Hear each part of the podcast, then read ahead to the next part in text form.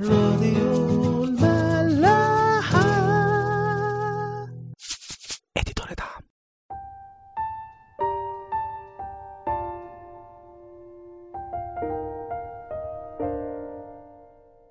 مساء الخير واهلا بيكم في حلقة جديدة من عيش وملح. في آخر حلقة كنا خلصنا مع بعض سفر يشوع أول سفر في الأسفار التاريخية في العهد القديم. شفنا إزاي في السفر ده ربنا كان دايما بيدي النصرة للشعب اللي ماشي معاه. هو مرة واحدة بس في أول السفر الشعب انهزم قدام عاي المدينة الصغيرة. وربنا وضح له إن السبب في الهزيمة دي هو إن في حرام أو خطية في وسط الشعب.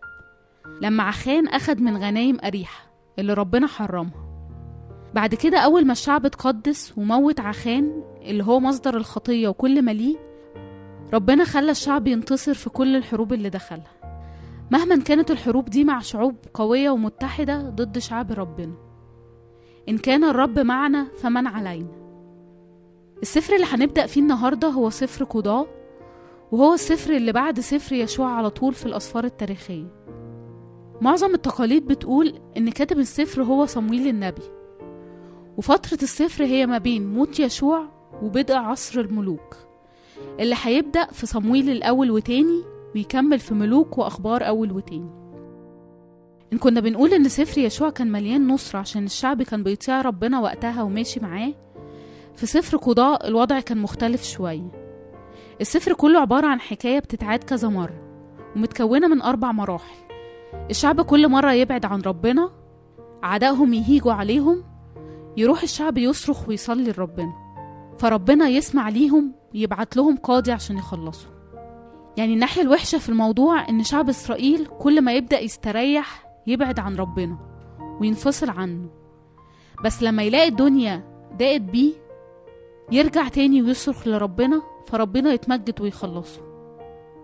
قاضي هنا كمان مش بمفهوم القاضي بتاع النهاردة. القاضي كان بيساوي مخلص لأن القضاة دول كانوا القادة اللي ربنا كان بيبعتهم عشان يخلصوا شعب إسرائيل من ضيقاتهم وبالتالي العدل يرجع تاني بعدها. بنشوف كمان في السفر إن كل القضاة أو القادة اللي ربنا اختارهم عشان يخلصوا الشعب ما كانش عندهم إمكانيات أو مميزات فظيعة عشان يقوموا بالدور ده. يعني مثلا جدعون كان أصغر واحد في عشيرته ويفتح الجلعادي كان من نسل زانية ودبورة ست صعب عليها تقود شعب وبالذات لو شعب زي شعب بني إسرائيل. وده بيورينا زي ما قلنا كتير قبل كده في عيش وملح إن حسابات ربنا غير حساباتنا تماما. ربنا ما كانش همه خالص الإمكانيات أو الميزات اللي الناس بتشوفها في الواحد من بره. سواء بقى ضعيف زي جدعون أو قوي جدا زي شمشون. ربنا كان بينظر للقلب. وزي ما بولس بيقول في كورنثوس الأولى الإصحاح الأول عدد 27 بل اختار الله جهال العالم ليغزي الحكماء. واختار الله ضعفاء العالم ليغزي الأقوياء واختار الله أدنياء العالم والمصدرة وغير الموجود ليبطل الموجود لكي لا يفتخر كل ذي جسد أمامه هل معنى كده إن ربنا ما بيشتغلش إلا في الضعفة والغلابة؟ يعني ما هو اشتغل في ناس كتير جامدة زي شمشون ونحامية ودانيال واللي يركز يلاقي إن واحد زي بولس نفسه اللي بيقول الكلام ده ما كانش لا جاهل ولا ضعيف ولا من المصدرة بيهم. بس هو كان متواضع جدا ومدرك تماما إن قوته وحكمته دول ولا حاجة بعيدة عن ربنا. وعشان كده في كورنثوس الأولى نفس الإصحاح قبلها شوية بيقول لأنه مكتوب سأبيد حكمة الحكماء وأرفض فهم الفهماء. المهم إن ربنا في السفر ده كان عايز يبين احتياج الناس لشخص بار يجي ويخلصهم من خطاياهم ويحكم بالعدل. عشان كده القضاة دول كانوا صورة ولو بسيطة قوي من مخلص الحقيقي اللي جاي بعد كده اللي هو يسوع المسيح.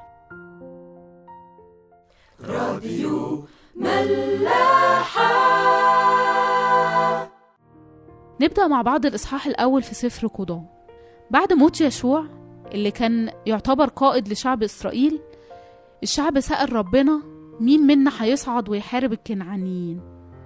فربنا رد عليهم وقال لهم سبط يهوذا يطلع يحارب ويهوذا قال لسبط شمعون اطلع معايا نحارب الكنعانيين سوا.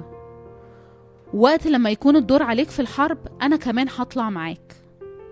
زي ما كنا بنقول في آخر حلقة من سفر يشوع مش معنى إن الشعب خلاص دخل كنعان وامتلك الأرض إن هو يريح ويخلص حرب. لازم يكمل لأن لسه قدامه أعداء كتير قوي يحاربها المسيح مات على الصليب وادانا نصرة على إبليس والخطية بس ده ما يوقفش الجهاد بتاعنا. صحيح المسيح هو اللي ادانا النصرة مجانا من غير أي فضل لينا لكن إحنا كمان لازم معاه نحافظ على النصرة دي كل يوم. نكمل حربنا ضد الشيطان وزي ما اتحررنا من عبوديته نحرر ناس تانية معانا. ربنا بيقول في الإصحاح ليهوذا إنه يروح يحارب.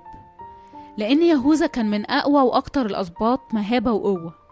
ويهوذا بيقول لشمعون اللي من أصغر وأضعف الأسباط إن هو يطلع هو كمان يحارب معاه. الشعب كله بيتوحد عشان يحارب الكنعانيين. مش فارق بقى كبير ولا صغير. المهم كلهم عندهم نفس الهدف إن هما يكملوا الحرب ويهزموا أعدائهم. بعد كده الإصحاح بيحكي إن هما طلعوا يحاربوا الكنعانيين والفارزيين في حتة اسمها بازاق. وموتوا منهم عشر تلاف واحد. الملك كان اسمه أدوني بازاق حاول يهرب فراحوا وراه ومسكوه وقطعوا أباهم إيديه ورجليه. أباهم هنا جمع إبهام اللي هو صباع الإيدين أو الرجلين الكبير. وأدوني بازاق بيقول في الآخر سبعين ملك قبل كده قطعت أباهم رجليهم وإيديهم وكانوا مذلولين ليا. زي ما أنا عملت بيهم جزاني ربنا. وبعدين أخدوا شعب إسرائيل لأورشليم ومات هناك. طيب أدوني بازاق ده كان بيرمز للشيطان زي كل الملوك اللي شعب إسرائيل حاربوهم قبل كده. أدوني يعني سيد أو رب وبازاق يعني بيلمع أو بيبرق. ودول صفتين الكتاب وصف الشيطان بيهم. سيد ورئيس هذا العالم عشان الناس بتنخدع وتمشي وراه لأنه بيغير شكله لشبه ملاك نور.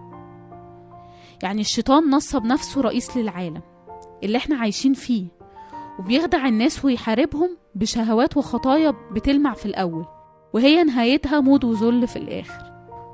بيجيب رجليهم لغاية ما يذلهم ويحطهم تحت عبوديته وسلطانه زي ما أدوني بازاق عمل مع السبعين ملك وذلهم. بس سبط يهوذا بيهزم أدوني بازاق وبيأسره ويذله. المسيح اللي جه من سبط يهوذا هو كمان هزم إبليس وخلاه تحت أقدامنا ما يقدرش يضرنا وما بقاش ليه أي سلطان علينا. بالعكس إحنا اللي بقى لينا سلطان عليه. نهزمه ونهزم الخطية اللي تبعه. ها أنا أعطيكم سلطانا لتدوسوا الحياة والعقارب وكل قوة العدو ولا يضركم شيء. يعني يا جماعة المسيح وعد وادانا سلطان إن إحنا نحط الشيطان تحت رجلينا.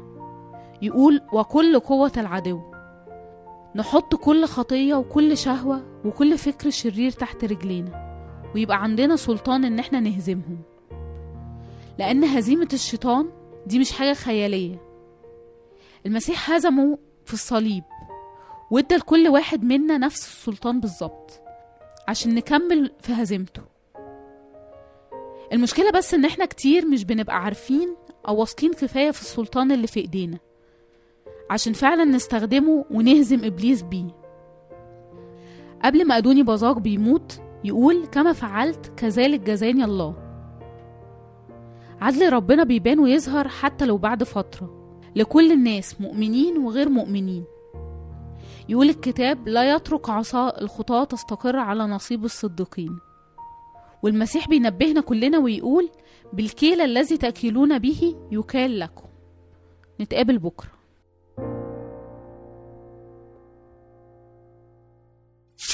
راديو ملاح.